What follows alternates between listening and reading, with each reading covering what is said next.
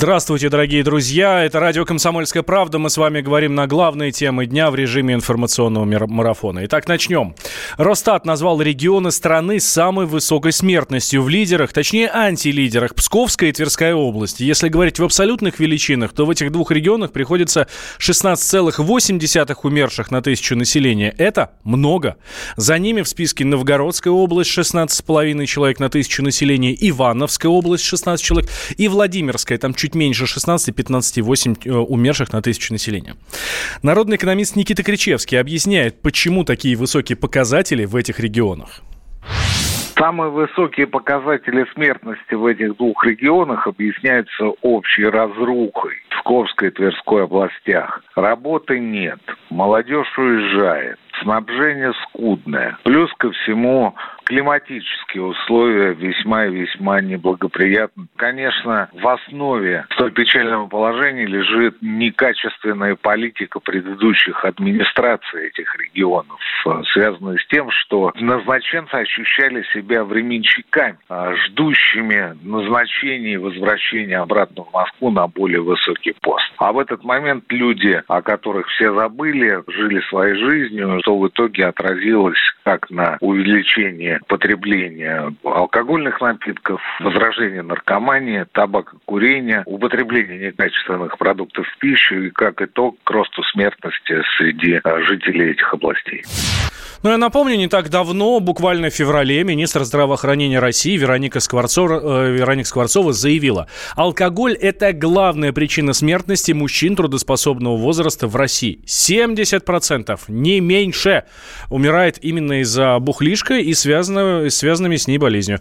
При этом э, Вероника Скворцова подчеркнула, как только начали ограничивать торговлю суррогатами, количество летальных исходов сразу снизилось.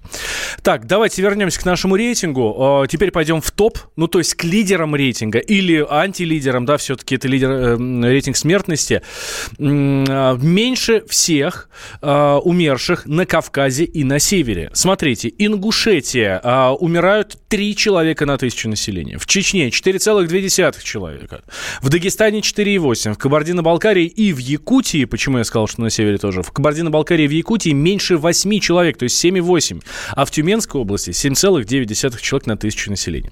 Откуда такая ситуация? Отмечается, что э, она связана в первую очередь со структурой населения в этих регионах. Чем больше жителей пожилого возраста, тем выше смертность. И наоборот, соответственно, чем больше молодежи, тем ниже показатели смертности. Ситуацию анализирует экономист Михаил Делягин.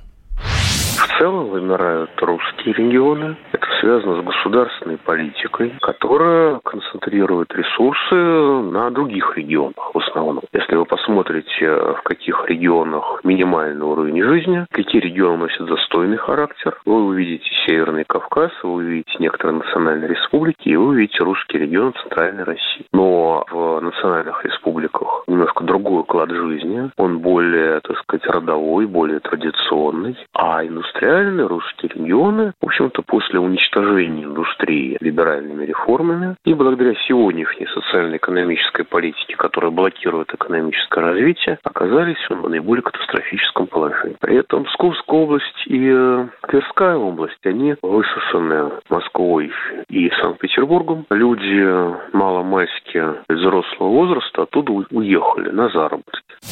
Это был экономист Михаил Делягин. В среднем смертность же по России, раз мы об этом говорим, по итогам прошлого года составила 12,4 человека на тысячу населения. Ну, немало, если честно. Россияне переплачивают за большинство услуг ЖКХ. В некоторых городах более чем в два раза. Глава Федеральной антимонопольной службы Игорь Артемьев рассказал, что тарифы завышены в большинстве регионов. В чем причина высокой стоимости коммуналки и как эту проблему решить, разбирались мои коллеги. Тарифы на ЖКХ давно стали больной темой для россиян. Всему виной плохая работа управляющих компаний, откровенное мошенничество и высокая стоимость услуг. Причем во многих регионах цена неоправданно разная. Например, по данным ФАС, в двух соседних деревнях стоимость кубометра воды может отличаться в 54 раза. Ведомство сейчас разрабатывает закон о регулировании этих тарифов. В Госдуме уже поддержали идею снижения цен на услуги ЖКХ. Председатель профильного комитета Галина Хованская считает, что необходимо убрать повышающие коэффициенты при отсутствии счетчиков. Наша плата-то, она состоит из двух сомножителей. Сколько мы потребили, то есть норматив и цена. Так что не исключено, что и в тех регионах, где тариф заниженный, там завышенный норматив. А результат для населения такой же. Надо начать с того, чтобы убрать повышающие так называемые коэффициенты для тех, кто не установили счетчики. Такая норма есть. И норматив увеличивается в полтора раза. Это абсолютно антиконституционная норма. Но вообще это компетенция субъектов. То есть насколько законно устанавливаются тарифы тарифы и нормативы. И отвечает тут за такое безобразие губернатор. В некоторых регионах уже начали разбираться с проблемой высоких цен на ЖКХ. Так, власти Ульяновской области пошли на эксперимент. Официально запретили энергетикам повышать тарифы. Мало того, с 2020 года тарифы будут еще и снижены. Бизнес-омбудсмен Борис Титов посоветовал брать всем остальным пример с этого региона. Но рады таким новшествам далеко не все. Поставщики коммунальных удобств пугают. Оставшись без миллиардов, они не смогут поддерживать на плаву системы. И тогда все рухнет. Однако эксперты полагают, что деньги есть, а компании пользуются мошенническими схемами, чтобы собрать с народа побольше денег. Как завышают цену на коммунальные услуги, рассказала исполнительный директор Национального центра ЖКХ «Контроль» Светлана Разворотнева. Во многих регионах мы наблюдаем появление посредников. Ну вот часто человек объявляет себя поставщиком теплоэнергии, имея только кусок трубы фактически в наличии. В целом там ряде регионов были реализованы довольно-таки сомнительные инвестиционные проекты. Ну, например, есть одна большая котельная, которой вполне даже с избытком хватает для отопления данного муниципалитета. Но почему-то строится еще одна. Все инвестиционные затраты также ложатся в тариф. Долги недобросовестных потребителей потребителей перевешиваются на добросовестных. Но, наверное, самой такой распространенной схемой являются перетопы. То есть это то тепло, которое идет к нам в дом, которое нам не нужно. И, соответственно, мы за него платим, регулируем температуру тем, что открываем форточки. Специалисты считают, что снизить цены на коммуналку вполне реально. По результатам экспертизы, проведенной в Ульяновской области, из тарифов можно исключить 31% расходов. Депутаты же посчитали, что уменьшить стоимость возможно, если обновить систему ЖКХ. Но на это необходимо от 4 до 6 триллионов рублей. Социальных сетях появилась фотография с президентом Украины Петром Порошенко, который спешно покидает митинг в Житомире после прихода радикалов. Во время своего выступления он набросился на них с критикой, а они в долгу не остались, начали выкрикивать слова «позор», «пошел вон» и так далее. Я напомню, что выборы на Украине уже на носу. Они пройдут 31 марта. Пока по последним рейтингам лидирует Владимир Зеленский. Он сильно обходит и Порошенко, и Юлию Тимошенко. Причем шансы действующего президента Порошенко э, выглядят призрачными. Такого мнения придерживается политолог Владимир Шаповалов. Нужно признать, что у Порошенко, конечно, нет никаких шансов на победу. Не потому, что его освистали в Житомире, не потому, что были предыдущие инциденты, а потому, что у него чрезвычайно высокий антирейтинг. И этот антирейтинг является естественной реакцией украинского общества на пять лет э, нахождения у власти Петра Алексеевича, в течение которых, э, во-первых, он не решил практически ни одной социально значимой задачи, которую он ставил, и, во-вторых, экономическое состояние Украины находится в плачевном состоянии, при этом Петр Алексеевич демонстрирует неоправданный оптимизм, и у избирателя возникает ощущение полного отрыва президента от реальности.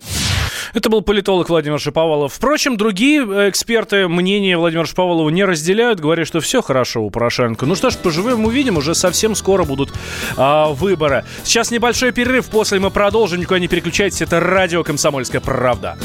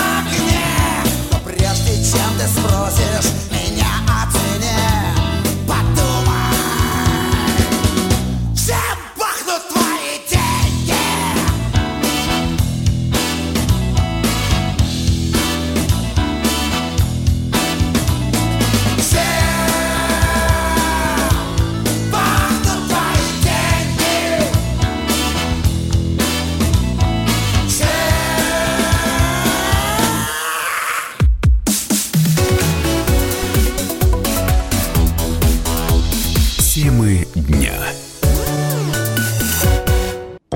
Британские ученые доказали. Главное вовремя. Утреннее шоу «Главное вовремя» с Михаилом Антоновым и Марией Бачининой слушайте по будням с 7 до 11 утра по московскому времени.